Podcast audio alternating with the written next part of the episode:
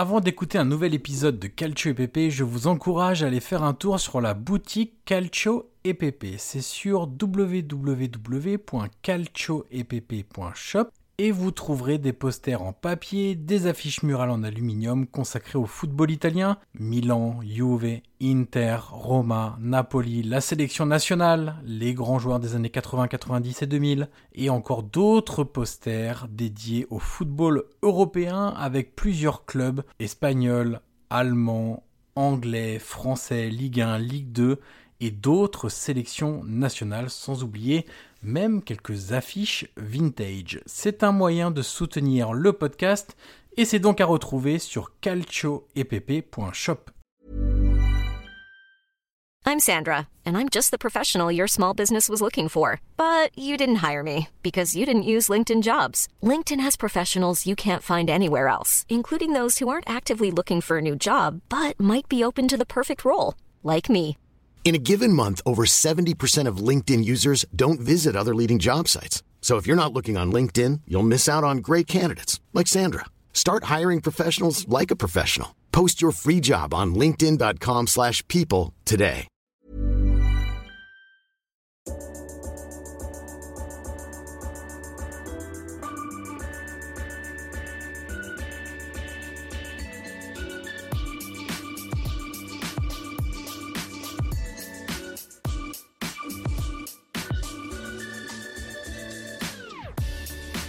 Ancora Totti, lo aspetta Materazzi, Totti si porta quasi in zona tiro, Totti si è liberato, pallonetto, Francesco! Totti! Un gol pazzesco, pazzesco per il 2-0. Cacà in percussione, cerca l'ingresso in area ancora, Cacà, davanti al portiere, Cacà, rete, rete, rete, rete, Cacà! Pallone che arriva, Trezeguet! Totti! Trezeguet! Pirlo, ancora Pirlo di tecco, tiro, gol! Grosso, grosso, gol! Gol grosso! Prova a girarsi Icardi, destro secco, rete, rete, proprio lui, il capitano, fa esplodere San Siro. Avanti Cavani, avanti Matador, avanti Matador, Matador,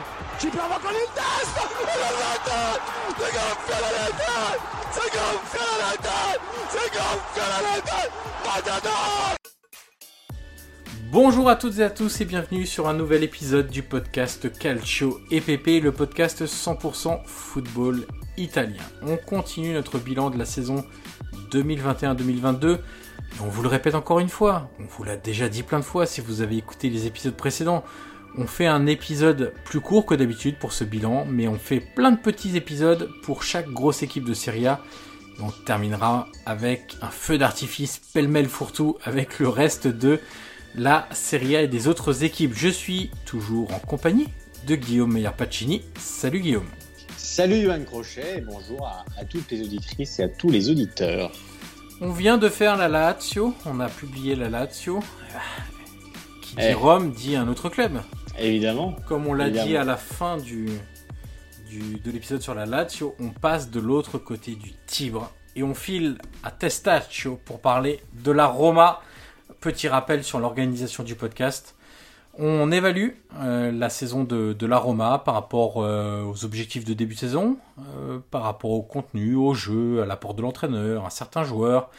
On glisse tout doucement jusqu'à élire le joueur de la saison. On va aussi parler de la meilleure recrue de la saison. Ça peut être le même joueur, sait-on jamais.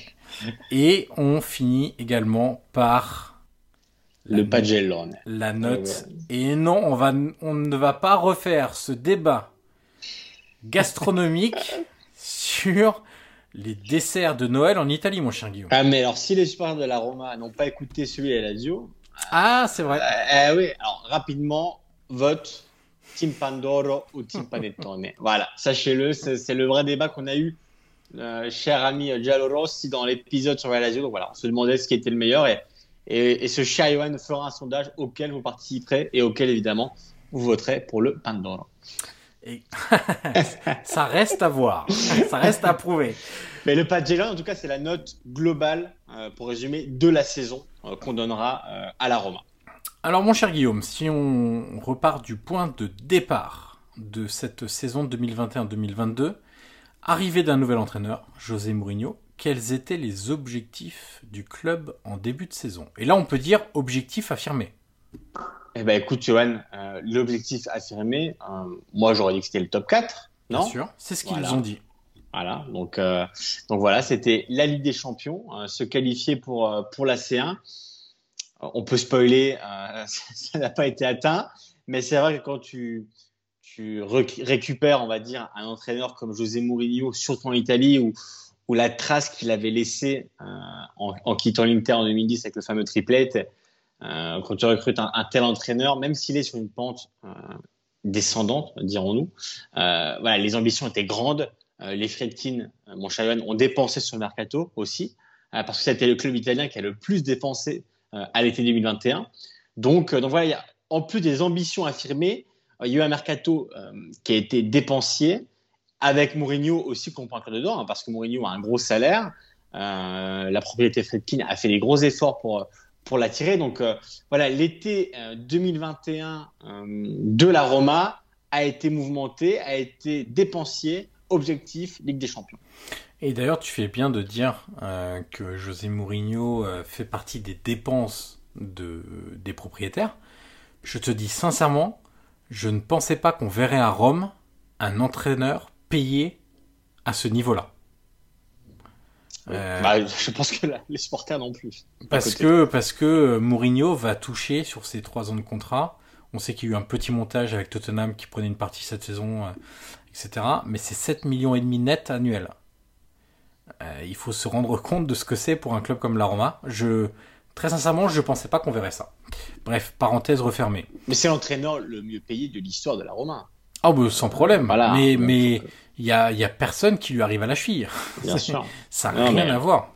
Pour contextualiser, c'est dingue quand même. Ah, exactement. Et c'est pour ça que d'ailleurs que l'arrivée de Mourinho a créé vraiment une effervescence assez dingue à Rome parce que voilà, c'est justement Mourinho, c'est un entraîneur qui a un énorme palmarès, euh, ça reste une image, euh, José Mourinho. Donc euh, voilà, on a rapidement vu les fresques dans la ville.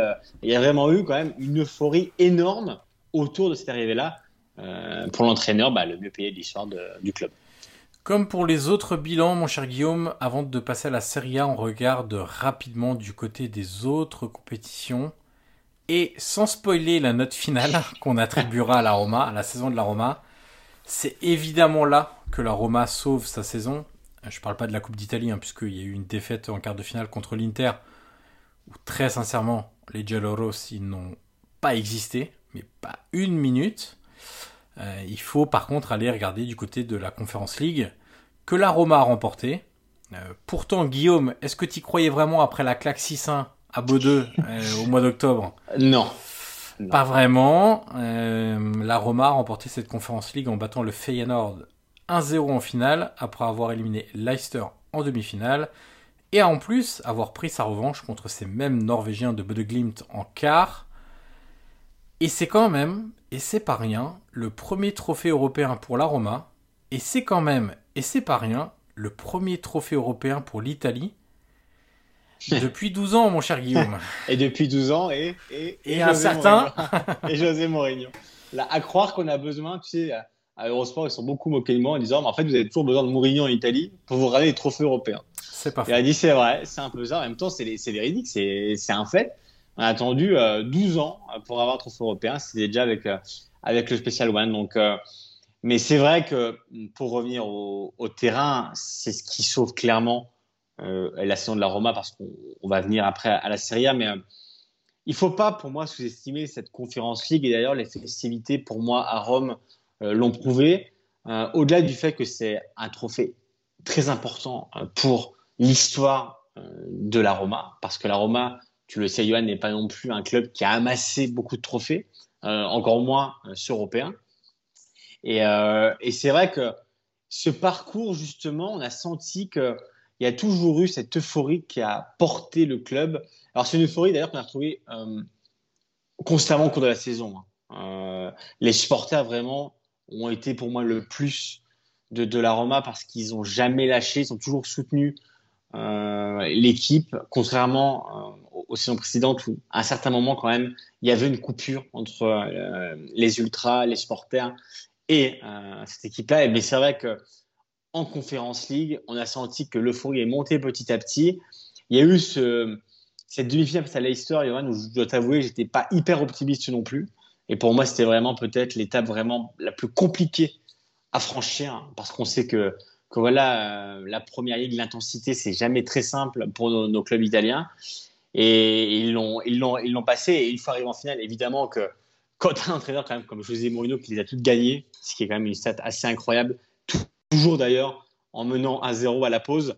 Euh, là, je partais pour le coup assez confiant et, et j'étais très content que, que la Roma s'impose. Mais euh, cette conférence ligue pour la Roma, il faut vraiment se rendre compte pour ceux qui ne suivent pas forcément le club, c'est un trophée, je pense que tu seras d'accord, qui bah, qui rentre dans l'histoire. Et moi, j'ai lu quand même le lendemain de cette finale dans le Messager, je crois, donc qui est un quotidien généraliste de Rome, qui a quand même utilisé l'adjectif légendaire mhm. pour qualifier le trophée et pour qualifier José Mourinho. Oui, et puis de toute façon, euh, il faut bien commencer quelque part en fait. Euh, personne ne dira que la Conference League, ça a la même valeur que la Ligue des Champions mais à la fois la Roma et à la fois l'Italie, ces deux entités, on va les présenter comme ça, ne sont plus aujourd'hui en position de négliger le plus petit trophée européen. Parce que ça fait bien trop longtemps. Alors, du côté de la Roma, c'était jamais, donc c'est effectivement très longtemps. Mais même du côté de l'Italie de manière générale, tu n'as pas gagné pendant 12 ans, eh bien tu prends ce qu'on te donne. En fait, c'est ça, c'est simple. Donc effectivement, ça reste la plus petite des trois compétitions européennes, ça y a absolument aucun débat. Par contre, ça déclenche des vagues d'enthousiasme et ça devrait donner des idées à, la Fiorentina la saison prochaine. Je l'espère sincèrement. Et même en Europa League. Peut-être, que ce qu'on a vu avec la Roma là en Conference League, ça peut aussi être un déclic pour d'autres clubs qui vont jouer l'Europa League dans les années à venir dans l'immédiat, c'est encore là, enfin, ce sera la Lazio et la Roma. Mais ces deux clubs-là, ok, euh, jouer le jeudi soir, c'est compliqué parce qu'ensuite tu joues forcément le dimanche soir et c'est toujours difficile, tu connais les résultats des autres. Il y a plein d'aspects qui font que ça peut être compliqué. Néanmoins, qu'est-ce qui était le mieux aujourd'hui? Je, prends toujours cet exemple-là quand on me quand on parle de, alors avant c'était de l'Europa League, là c'est de la Conference League, donc c'est encore un niveau en dessous, mais même avec ça, je, prends toujours cet exemple, Guillaume. Oui, non, mais je suis totalement d'accord. La, Roma, Guillaume, les supporters de la Roma, ils auraient préféré, finir dans les quatre premiers, ce qui était l'objectif du club, et ne rien faire de particulier sur la scène européenne, ou est-ce qu'ils ont préféré finir sixième, donc ne pas être dans les objectifs du début de saison, et ne pas être dans la capacité de jouer la plus belle compétition européenne la saison prochaine, mais de gagner un trophée européen? Écoute, déjà, de 1, je pense que ça vaut un sondage, en plus du sondage Panettone. Et, de 2, euh, non, je pense que c'est la deuxième option parce que quand on voit l'émotion, euh, l'euphorie que ça a suscité dans les, dans les rues de Rome, où vraiment ça a été une, une marée humaine. Euh, tu sais, moi j'ai plein d'amis qui sont supporters de la Roma en France qui sont partis exprès pour ce match à Rome parce que Tirana, le stade était très petit. Donc c'est pour dire quand même ce que ça représentait déjà pour le club et aussi évidemment pour les supporters. Surtout, tu sais, Johan, euh, encore une fois, en Ligue Europa cette saison, ou même les saisons présentes, on a toujours ce débat avec les clubs qui sont engagés, et je dis bien en Ligue Europa, sur quel compo mettre. Est-ce qu'on doit privilégier euh, la Serie A parce que bah, euh, ça arrive très vite et que l'objectif, bah, c'est le top 4 ou une qualification en Europe Et ça reste un débat quand même qu'on a encore aujourd'hui. Et quand tu vois ce que ça provoque, autant la jouer à fond. Parce que moi, je regarde, on a eu l'Inter récemment en finale de Ligue Europa. Je suis certain que si l'Inter avait gagné la Ligue Europa, évidemment que tu n'aurais pas eu l'euphorie euh, bah, qu'il y avait eu à l'époque du Mourinho parce qu'il y avait eu un triplé, tu avais eu avec des champions, donc c'était autre chose. Tu n'aurais peut-être pas eu, et j'ai envie de te dire, l'euphorie qu'il y a eu à Rome parce que les palmarès des deux clubs sont différents. Mais si l'Inter avait gagné l'Europa League, tu aurais eu quand même bah, une certaine euh, euh, émotion à Milan avec l'Inter qui revient euh, avec le trophée. Ça reste une compétition européenne, ça reste la, la, bah, la, la C3. Donc, tu peux pas aujourd'hui, quand tu as un club italien, négliger n'importe quelle coupe. La Ligue des Champions, j'en parle pas parce que c'est évident. Et encore, Johan, on, a parlé dans le podcast Inter, mais euh, quand Inzaghi a fait son choix, ses choix à Liverpool, moi, ça m'a donné quelques, on va dire, quelques, quelques frissons. Mmh. Pas dans le bon sens. Des boutons, ça t'a donné. Voilà, ça m'a donné des boutons. Mais pour moi, quand tu as un club italien aujourd'hui, tu dois toujours jouer à fond une compétition européenne, quelle qu'elle soit. Et aujourd'hui, quand as la Conférence League et quand on voit ce que ça a provoqué à Rome, je trouve ça génial. Et on va parler du terrain. Et je trouve aussi, Johan, que dans le processus, et tu parleras du jeu, mais dans le processus euh, d'évolution dans les mentalités que veut apporter Mourinho euh, pour certains joueurs de la Roma et pour le cercle globalement, cette victoire pour moi est vraiment le point d'orgue de ce qu'il a voulu donner ou du moins inculquer cette saison. On l'a vu, il l'a fait publiquement, euh, bah, notamment après la défaite lourde à Bodo Glimt. Mais gagner ce trophée-là pour plusieurs joueurs, et que ce soit des Lorenzo Pellegrini ou des Kajrop ou, ou d'autres, ou des Calafiori ou n'importe quel joueur jeune plus âgé, un vestiaire comme la Rome a gagné ce trophée-là pour moi, pour la mentalité et pour la suite, je trouve ça hyper important dans ce que voulait apporter Mourinho. Je suis tout à fait d'accord et c'est évidemment une donnée à, prendre en compte. Euh, si on passe au jeu et, en allant un petit peu aussi sur la Serie A, euh, mon cher Guillaume, ça avait bien démarré lors des cinq premières semaines de compétition, mais on a aussi très vite senti, c'est lié aussi à ce qui s'est passé à Bode Glimt évidemment, où Mourinho est une communication agressive très rapide dans la saison, qui a eu des conséquences, notamment sur euh, des joueurs qui jouent moins, où tu les as clairement désignés comme les responsables de l'échec en utilisant des mots comme ou des expressions ou des arguments comme les Norvégiens sont meilleurs que vous, tout en sachant que tu aurais besoin d'eux au cours de la saison. Il y a des joueurs qui ont eu du mal à digérer ça. L'environnement de manière générale a eu du mal à digérer ça. Et on a senti que l'équipe se recroquevillait un petit peu sur des valeurs plus traditionnelles mourignesques. C'est-à-dire que l'équipe jouait de moins en moins, euh, plus les semaines passaient. Je, suis tout au long de la saison quelques indicateurs pour pas mal d'équipes, dans les stats avancées, euh, sur la possession, sur le pressing, sur la hauteur de bloc, sur les occasions créées, etc. Et c'est marrant parce que à Rome, plus les semaines oui, les semaines et les mois passaient, plus les indicateurs baissaient. La Roma avait de moins en moins souvent le ballon. La Roma pressait de moins en moins sur le terrain, c'est-à-dire que son pressing se déclenchait plus bas, elle pressait moins haut, son bloc était moins haut. Donc, on a eu cette, euh, ce changement entre début de saison où il y a un peu l'euphorie, arrivée de Mourinho, c'est génial, ah bah Mourinho il a changé, euh, Mourinho, il a évolué, etc. Tout le monde revient au stade, etc. Ça, ça a été une constante qui est restée euh, tout le monde au stade. Mais on a aussi vu assez rapidement que le côté plus fermé de Mourinho est aussi revenu assez rapidement dans, l'esprit de l'entraîneur et, aussi surtout dans les pieds des joueurs. Mais mine de rien, tu vois, malgré les complications qu'il a eues sur le terrain ou dans le jeu, et c'est vrai que voilà, si on parle vraiment purement et uniquement de, la série, il y a quand même eu euh, des périodes assez compliquées. Et dans le contenu, vraiment, on a retrouvé des, choses qu'on voyait de Mourinho assez récentes et qui étaient très décevantes. Euh, même si tu n'as pas le meilleur effectif de Serie A, euh, on parlera peut-être du mercato après, Yohan, qui avait été fait et de certaines recrues, qui étaient quand même en droit d'attendre à mieux.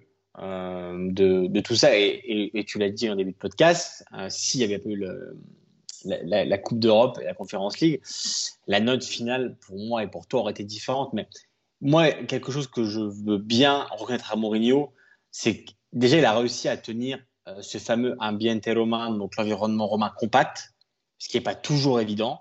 C'est ce qui pollue souvent euh, une équipe de la Roma ou un entraîneur. Et lui était très malin parce que c'est un habile communicant et que ce soit dans ses gestes. Moi, tu vois, je me souviendrai toujours l'après-derby, euh, aller où la Roma perd 3-0 et, il voit les caméras, il va tout de suite euh, regrouper ses joueurs, il va sous la soude, et il a toujours joué ce côté-là, même en conférence de presse, parce qu'il connaît par cœur, il sait comment ça marche, surtout à Rome. Hein, il a parfaitement compris où il mettait les pieds. Et euh, quand on voit comment le public romain a répondu tout au long de la saison, même à la fin, euh, quand il y a eu ce, ce Roma-Venise, c'est terminé à 1 ou c'était un match assez, dingue et, à sens unique, le stade était plein et, ça, c'est vraiment quelque chose, je pense, qui, est, euh, qui était possible, du moins grâce à Mourinho. Et, sans lui, je ne suis pas certain que, au vu des résultats et de certains matchs, l'environnement serait aussi compact. Johan, je pense que tu es d'accord. Si il y avait un autre entraîneur sur le banc à certains moments de la saison, avec certaines prestations et certains résultats, moi, je ne suis pas certain que, les médias romains et que les supporters auraient été aussi cléments euh, qu'ils ne l'ont été. Ah, ça, je suis, euh, j'en suis persuadé euh, comme toi. évidemment que ça aide beaucoup dans, dans cette gestion de, j'allais dire de crise. Bon, je sais pas si crise est vraiment le mot, parce que tu sais que au final, j'ai regardé un petit peu en, détail, et puis j'ai repris tous les matchs de la saison, tu sais, en forme de liste. Oui. Et puis tu, tu, tu, marques victoire, défaite, nul, victoire, défaite, nul, etc. Euh, malgré tout ce qu'on a dit et qu'on maintient évidemment sur euh, la saison décevante en championnat de, de la Roma, euh, tu sais que si j'ajoute même la Conference League et la Coupe d'Italie, donc si on prend l'entièreté de la saison de la Roma, il n'y a jamais eu plus de deux défaites d'affilée.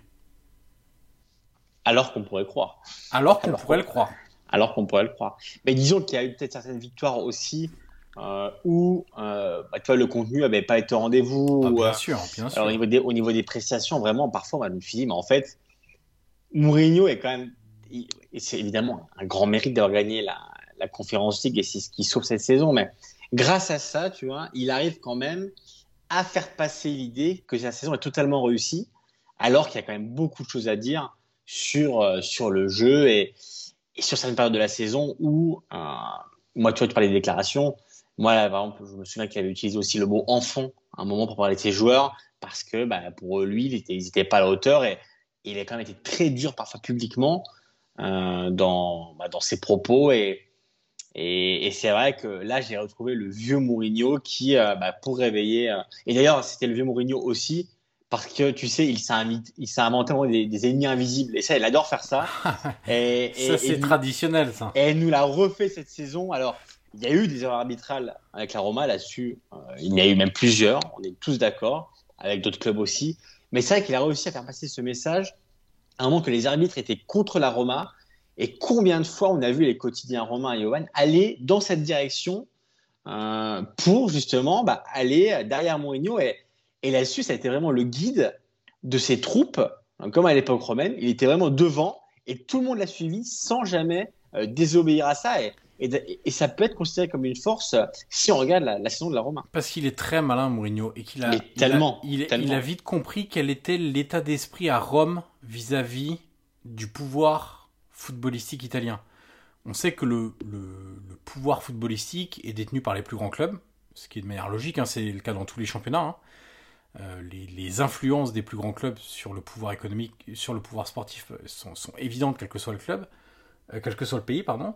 Et il a très vite compris que à Rome, il y a cette cette sentence à chaque fois qui tombe dès qu'il y a une défaite contre un gros ou dès qu'il y a une mauvaise performance contre un gros ou une mauvaise saison, c'est oui bah de toute façon on, on, avec l'utilisation du pronom on, on voulait pas que la Roma fasse mieux. Ou on voulait pas que la Roma gagne ce match. Ou il faut tout faire pour que euh, X ou Y, donc en gros c'est soit Inter, soit Juve, soit Milan, euh, termine devant la Roma. Et ça, il l'a très vite compris. Il est très malin en termes de communication, il est ultra intelligent. Et il a réussi à fédérer aussi les supporters comme ça, avec le club, avec les joueurs, etc. Et il a aussi réussi à, et ça c'est encore plus malin, à détourner parfois l'attention de, résultats décevants euh, où on, finalement on n'en parlait pas. On parlait de quoi? De la sortie de Mourinho en après-match. exactement. Et tu vois, genre lisais les propos qu'il a vus, c'était après Romaillou.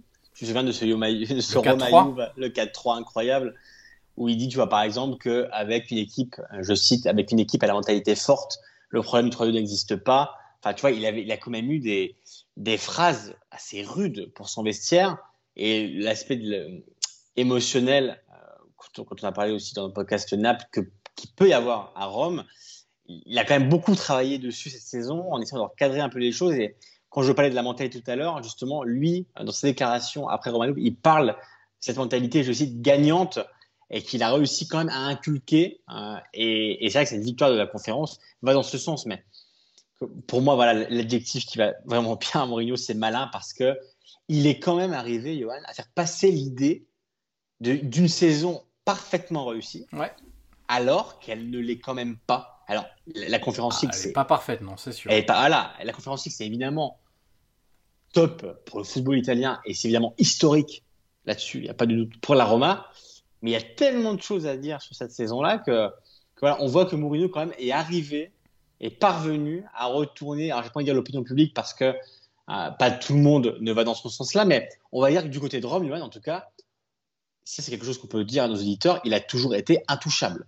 Euh, des supporters, des médias, c'est un entraîneur qui a jamais été remis en cause cette saison. Il a toujours été vraiment euh, soutenu par ses dirigeants, soutenu par la fameuse piazza de Rome et soutenu bah, par les médias Et alors, pour aller sortir un petit peu du, du cadre Mourinho, enfin, un petit aparté d'abord, c'est que moi ce que je disais à la radio, c'est que le processus est en marche. Ça ne veut pas dire qu'il a réussi. Je, pense que c'est en marche. Il y, a des, il, y des, il y a des marqueurs dans la saison qui me font penser que c'est en marche, qu'il y a une vraie influence sur le vestiaire, sur la personnalité, la mentalité, l'exigence, etc. Il y a ce qu'on voit évidemment sur le terrain, ce qu'on voit moins à l'extérieur. Mais tu sais Guillaume, combien de, d'années on s'est amusé dans Calcio PP à compter les blessures à la Roma? Beaucoup miraculeusement ou pas, cette saison, il y en a eu très très peu. Alors il y a eu le travail de Mourinho euh, à l'intérieur du club, avec des nouvelles pratiques, euh, des nouveaux protocoles mis en place. Il a aussi été voir ses dirigeants, les propriétaires, pour leur dire les terrains d'entraînement c'est pas possible, il faut intervenir. Ils ont refait une nouvelle fois. Honnêtement, sur les dix dernières années, ils ont dû être fait 15 fois les terrains d'entraînement, mais cette fois-ci, visiblement, ça, marche plutôt bien. Euh, donc tout ça, il a amené aussi plus d'exigences, etc. Il suffit aussi d'entendre parler les joueurs. Tu sais, parfois, nous, on a forcément une vision un peu externe, même si on se renseigne, qu'on sait des choses, etc. Mais quand tu as non pas un joueur, mais deux, mais trois, mais quatre, mais cinq, mais six, mais sept, qui viennent te dire Ah, Mourinho nous apporte ça à l'instant T. Ah là, il nous a apporté ça. On a compris ça grâce à Mourinho. C'est difficile ensuite d'arriver derrière et de dire Bah non, non, Mourinho, il a rien fait à ce niveau-là. Bah non, euh, tous les jours en parlent. Donc euh, forcément, il, faut le établir que c'est un fait, là aussi. Euh, après, sur le plan du jeu, on sait très bien que la Roma n'est pas allée chercher Mourinho pour le jeu. Elle est allée chercher pour le côté exigence, professionnalisme, euh, construire une mentalité au sein du club qui doit lui permettre, dans les années futures, d'être de, un peu plus compétitif. Néanmoins, il y a aussi des bons matchs. Si on est tout à fait honnête, moi, je pense au derby, au derby retour. Autant le derby aller était catastrophique, autant le derby retour était au-delà même de la simple victoire 3-0, de marquer 3 buts, etc., vraiment maîtrisé. Les deux matchs contre l'Atalanta sont vraiment de qualité. Donc déjà, ça fait 3 victoires contre des, entre guillemets, gros. Chose qui était quand même pas acquis d'avance par rapport aux années précédentes. Et si je termine un peu sur les chiffres, Guillaume, 9 attaque de Serie A, avec 59 buts marqués. C'est la troisième équipe à avoir le plus tiré au but cette saison. Et alors, on parlait tout à l'heure de la surperformance, on en a parlé dans l'épisode de Naples déjà, la surperformance devant le but des Napolitains. Avec, souviens-toi, les frappes d'Insigné, de Fabien Ruiz, de Zielinski, etc., etc., de de la surface. On a parlé de la surperformance de la Lazio euh, cette saison, plus 18 entre les expected goals et le nombre de buts marqués. Figure-toi que la Roma, je suis en train de reprendre la ligne où je l'ai marqué, c'est la quatrième plus mauvaise équipe en termes de finition sur le différentiel entre expected goals créés et buts marqués cette saison en Serie A. C'est la seule équipe du top 7 qui affiche un delta négatif. C'est-à-dire que la Roma s'est créé beaucoup plus d'occasions de qualité qu'elle n'a marqué de buts. Et ça, t'as aucune autre équipe du top 7 qui a un delta négatif. Ils sont tous dans le positif. C'est-à-dire qu'ils ont tous marqué plus de buts qu'ils qu'ils avaient produit. La seule équipe du top 7 qui réussit l'exploit d'avoir un, différentiel négatif, c'est la Roma. Et le différentiel, est négatif quand même de 5 buts. Hiring for your small business? If you're not looking for professionals on LinkedIn, you're looking in the wrong place. That's like looking for your car keys in a fish tank.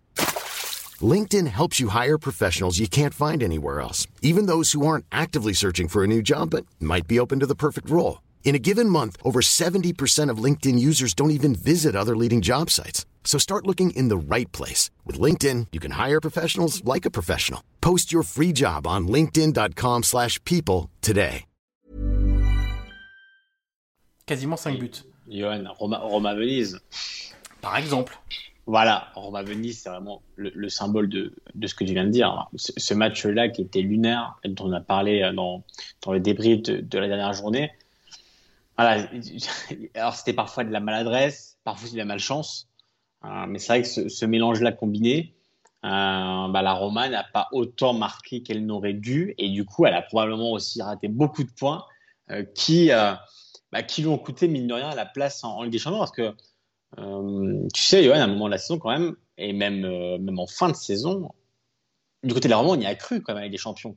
La Juve était là, on sentait que qu'elle pouvait se rapprocher. Et c'est vrai qu'à un moment. C'est quoi euh, l'écart minimum, Guillaume? C'est 3 points 4 points 4 points peut-être? Ouais, ouais, ouais, c'est par là. C'est pas plus. C'est pas plus. Et ça fait penser, tu sais, un peu à un moment. Alors la Juve était revenue à un point de Naples. Mais euh, c'était un peu le même genre, tu sais, où on sentait qu'ils pouvaient le faire et ils l'ont pas fait.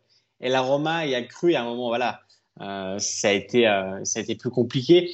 Mais c'est vrai que la statistique, justement, des, que, que tu viens de dire, ça prouve quand même que la Roma a encore aussi euh, des progrès à faire sur l'aspect de la finition, de la conclusion, même si tu as la, la, malchance derrière, parce que les poteaux et les barres, on les comptait même plus, notamment contre, contre Venise, il y en a eu trois, hein, il me semble. Euh, C'était trois ou quatre. Hein. Ouais. Non, quatre. quatre, voilà. Je me souviens plus, il y en a deux de Pellegrini sûr. Ouais. Je crois que c'est trois ou quatre. Il me semble que moi j'avais vu le match dans un restaurant italien. J'arrive plus à me souvenir. Mais c'était bon, c'était un match, c'est un match qui résume un peu ta stat, tu vois, ce, ce match qui était, on pourrait dire lunaire d'ailleurs, parce que c'est vraiment un match lunaire. Et dernière stat, sixième défense avec 43 buts encaissés. Nette amélioration, mine de rien, par rapport à l'Air Fonseca, où la, la, Roma avait encaissé 58 buts lors de la saison 2021 et 51 en 2019-2020. Donc là, sur un an, il y a quand même 15 buts encaissés de moins. Donc ça, c'est clair, on, le voit, hein, même s'ils encaissent encore trop de buts, on voit que ça s'est amélioré. Et tu sais, dernier élément de, sur le marqueur Mourinho et, l'exigence qu'il a apporté, etc. Moi, il y a quelque chose que je trouve d'assez fort. Victoire au Torino 3-0 à 5 jours de la finale de Conference League. 4 jours de la finale de Conference League. C'est-à-dire que tu as un déplacement qui est quand même pas simple, Guillaume. Les matchs au Torino, c'est quand même pas facile à, à gérer parce que c'est une équipe très agressive qui te rentre dedans, etc. L'Inter a freiné, Milan a freiné, tout le monde a freiné. Et, et tu, alors, ok, le Torino avait en soi plus rien à jouer, pas d'objectif, etc. Mais tu vas, tu vas t'imposer quand même 3-0 de manière très sérieuse un vendredi soir, alors que le, le, le, mercredi soir, tu joues la finale de Conférence League. Et ça, je trouve que ça montre aussi que le processus est, est bien en cours. Euh, Guillaume. Oui. Ton joueur de la saison. Écoute, mon joueur de la saison, qui aurait pu d'ailleurs être ma de la saison, mais du coup, j'ai gardé ma de la saison. Ah, bien suivi, on a la même stratégie, si ça se trouve. Bien suivi. Est-ce que ton joueur de l'année est capitaine de la Ah, voilà. Eh a... bah, ah, c'est voilà. marrant, je... on a la même stratégie. Oui, bah. oui, oui, oui. Moi, évidemment, j'ai mis Lorenzo Pellegrini. Euh, parce que, bah, déjà, il euh, y a le rendement. Avec euh, 16 buts et, et 6 passes D, et, et c'est pas rien, euh, surtout quand tu es à la Roma. Euh, il faut rappeler qu'il est romain euh, de naissance, qu'il est capitaine de la Roma, et on sait ce que ça inculque. Euh, c'est quand même, Johan, un joueur, mine de rien, qui arrive, je trouve, à garder ses nerfs, tu vois, toujours à rester. Euh, il peut aller parler à l'arbitre, ça peut, mais c'est le capitaine, et il le fait toujours de manière, je trouve, contrairement à Mancini. J'étais sûr que tu allais. En fait, j'attendais que tu finisses pour te, le, te lancer sur le sujet. C'est vrai que je, je t'avoue que c'est un peu. Euh, J'aimerais bien que, voilà, que Mancini se calme un peu dans ses, dans ses remontrances, on dira, mais je trouve Pellegrini plus sobre et, et plus classe, entre guillemets, dans ses, dans ses requêtes, on va dire, envers l'arbitre. Mais au-delà de ça, voilà, pour moi, voir, tu vois, un joueur de la Roma, capitaine, Roma de naissance, lever la Conférence League, bah je, ça m'a fait quand même quelque chose et je pense que ça fait quelque chose aussi à Totti, euh, qui était dans les tribunes à Tirana. Et surtout, c'est un joueur techniquement qui est vraiment euh, bah, le leader déjà de, de cette équipe-là, qui probablement sera aussi le leader de l'équipe d'Italie. Hein, parce qu'on a besoin, Johan, sache-le. On a besoin d'un leader technique en, en, national. Et surtout, euh, ses coups francs, Johan. Il a, voilà, moi, moi j'ai dans, dans les yeux vraiment ce coup franc à Cagliari que j'ai. Alors, il y en a eu d'autres, hein. mais le coup franc à Cagliari, dans ce moment-là, parce qu'en plus la Roma était menée, il permet d'égaliser et il restait 10 minutes de jeu, il prend le ballon, il le pose et il met un coup franc incroyable. Il a mis dans le derby qui était encore un peu plus loin celui du derby, il me semble. hein. Mais voilà, pour, pour ce que représente Pellegrini et pour la saison qu'il a fait et qu'il est parvenu à faire avec un trophée au bout, voilà, moi je trouve ça vraiment euh, incroyable.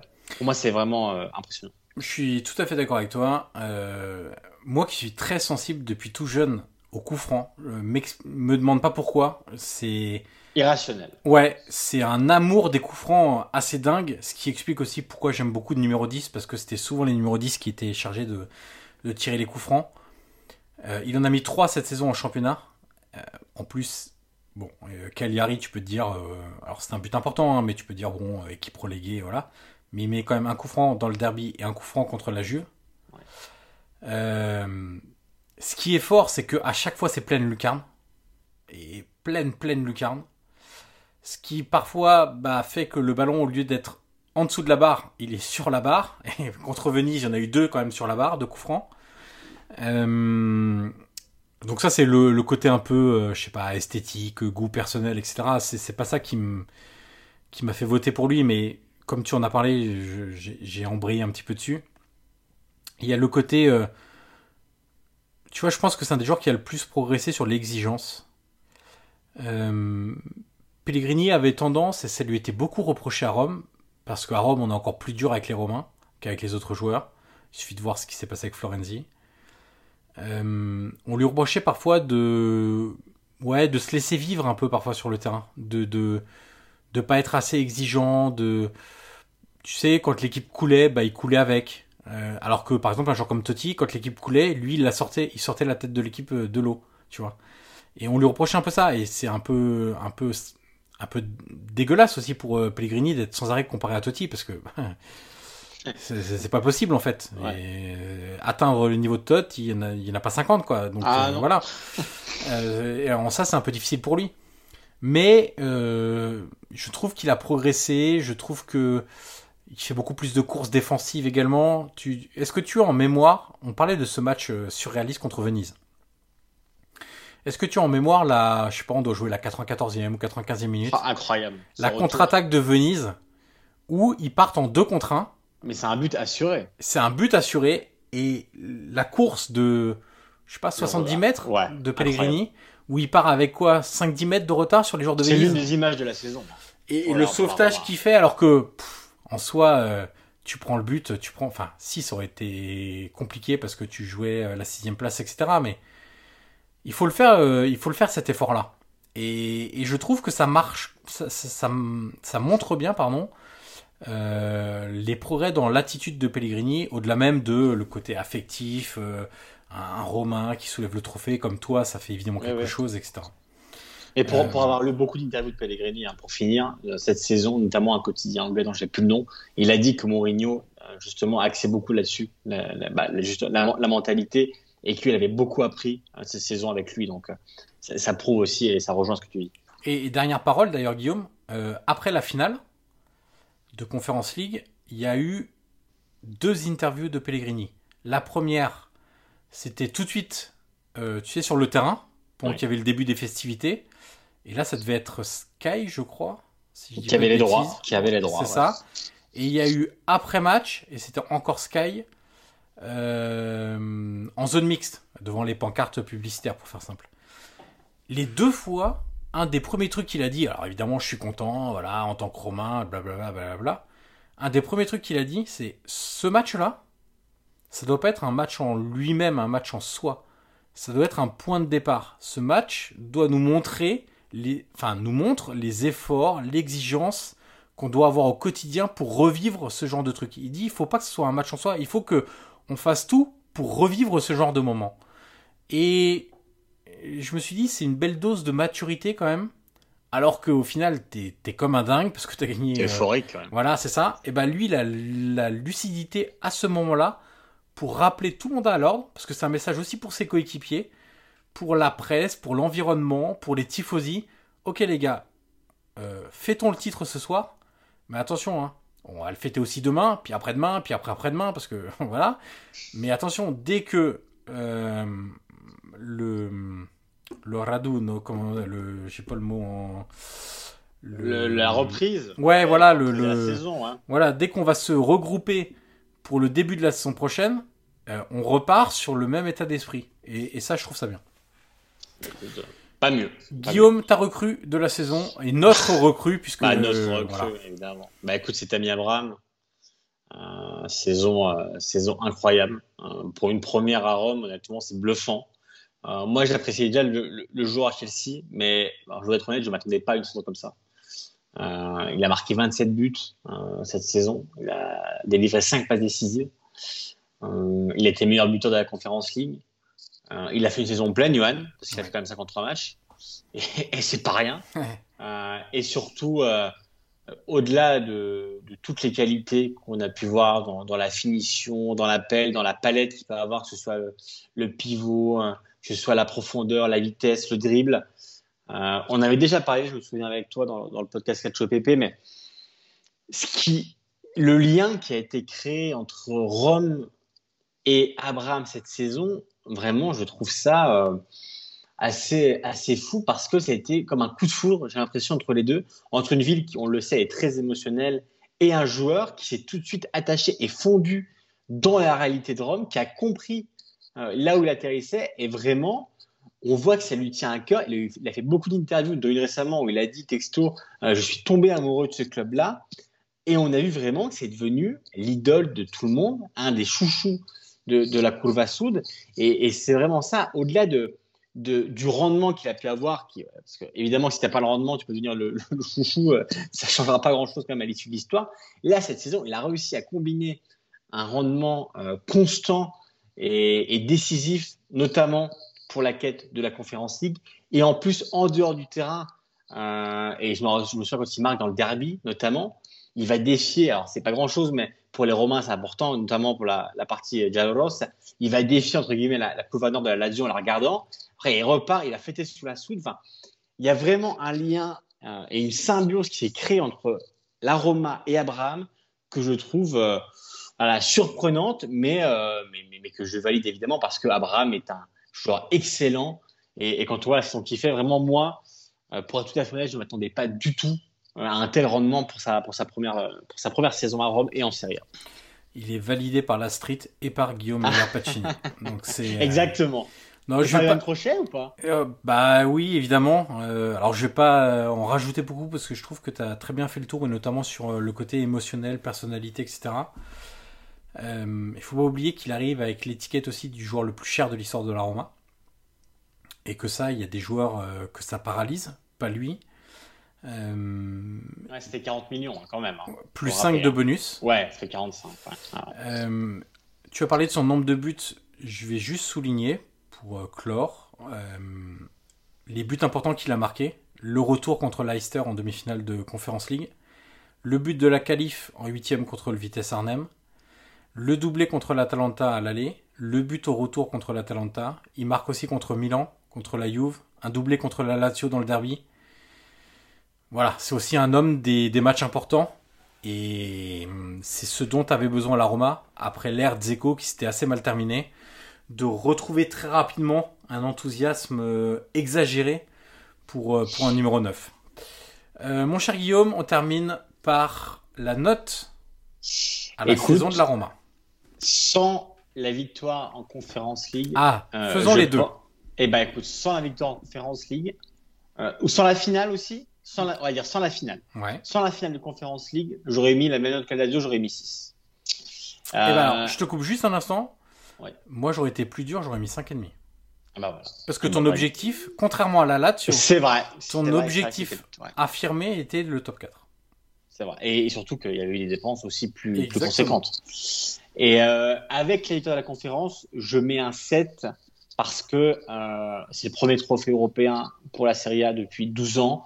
C'est un trophée historique pour la Roma. Mine de rien, c'est un gros parcours. C'est 12 matchs hein, quand même. Euh, si, c'est 12 matchs. Oui, c'est 12 matchs. Donc c'est beaucoup. Il a fallu bah, être au rendez-vous tout le temps, sauf en phase de poule, ça a été plus compliqué, notamment à B2. Mais voilà, avec cette victoire. C'est 15 pour moi- matchs, Guillaume. Je suis en train de Ah, réfléchir. c'est 15 matchs. parce voilà. qu'ils ont eu deux matchs préliminaires contre Trabzon. Ouais. Donc 2 plus il y en a 6 en groupe, 8. 10 avec les huitièmes. 12 avec le quart. Ouais, c'est ça, 14-15, c'est ça. Et eh ben écoute, voilà. Bon, pour moi, euh, avec, avec cette victoire-là qui restera quand même euh, bah, dans l'histoire du club et qui reste un trophée européen pour la Serie A, pour moi, ça mérite un 7. Voilà. Euh, j'hésitais entre le 7 et 7,5. Tu sais, entre le 7 de se dire est-ce que c'est assez parce que c'est le premier trophée de ton histoire quand même, euh, européen, premier trophée européen de ton histoire, et le 7,5 en se disant est-ce que c'est pas trop exagéré de, de... Et eh ben tu sais quoi, j'hésitais entre le entre le 7,5 et le 8 pour l'Inter, c'est ça De mémoire? Oui, J'ai mis 7,75. Oui. Et ben j'hésite entre 7 et 7,5. Je vais mettre 7,25 pour euh, la saison de la Roma. Je triche. Voilà, Allez, on t'autorise parce que tu sais que c'est pas, pas. Normalement, on n'a pas le droit. Ah, je sais. On, te l'autorise. Mais en fait, je me dis que 7, c'est pas assez. Et que 7,5, ça peut limite être trop. Tu vois, par rapport à quand même finir 6 de, de Serie A il faut pas, il faut pas oublier quand même, euh, voilà, tout, tout ce qui s'est passé aussi en Serie A et, et, pas tomber, tu vois, dans le piège que voudrait nous tendre Mourinho, parce que voilà, on vient de le dire, tout n'a pas été parfait, mais on va rester quand même, Johan, sur cette bonne note, même pour notre championnat à nous, qui est la Serie A, de, de, cette victoire européenne. Ça fait du bien. Il y a, on s'autorise pendant une année à être un peu moins chambré, tu vois. Ah ouais, mais l'Italie, euh, ça fait 12 ans le dernier trophée. Ah, allez. Allez, là, au moins, on passe plus sur ça. On sera toujours pas la Coupe du Monde quand même. Ah oui, ça, ça change pas par contre. Malheureusement, euh, on, peut, pas tout avoir, mon cher Guillaume. Hein. Malheureusement. Euh, voilà qui boucle notre euh, épisode consacré à la Roma. Je fais vite, comme d'habitude. Pensez aux 5 étoiles. Merci pour votre écoute.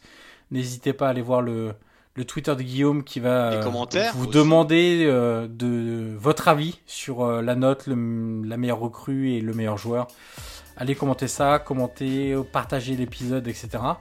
Et puis nous, on va revenir pour euh, boucler cette, euh, ce bilan de la saison 2021-2022 du football italien, du championnat italien, avec un dernier épisode. On l'a présenté depuis le début, Guillaume, comme un pêle-mêle et un fourre-tout on sera clairement dedans. Hein, Exactement. On... va faire vraiment tout le reste de, ce qui nous a marqué cette saison, des clubs qui nous ont déçus, des clubs qui ont surperformé, de la course à la descente aussi, parce que ça a été quand même un, sacré spectacle jusqu'au bout. Jusqu'à la dernière minute. Ouais, ouais, ouais. Donc il y a vraiment des, choses à dire. Euh, mais oui, ce sera, on va dire, une espèce de, de fourre-tout. voilà, où on va vraiment parler de tous les clubs. Merci à toutes et à tous pour votre écoute et on se dit à très vite.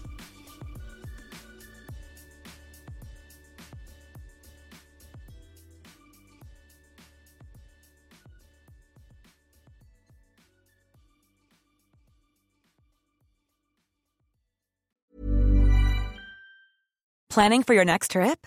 Elevate your travel style with Quince. Quince has all the jet setting essentials you'll want for your next getaway, like European linen, premium luggage options, buttery soft Italian leather bags, and so much more. And is all priced at 50 to 80% less than similar brands.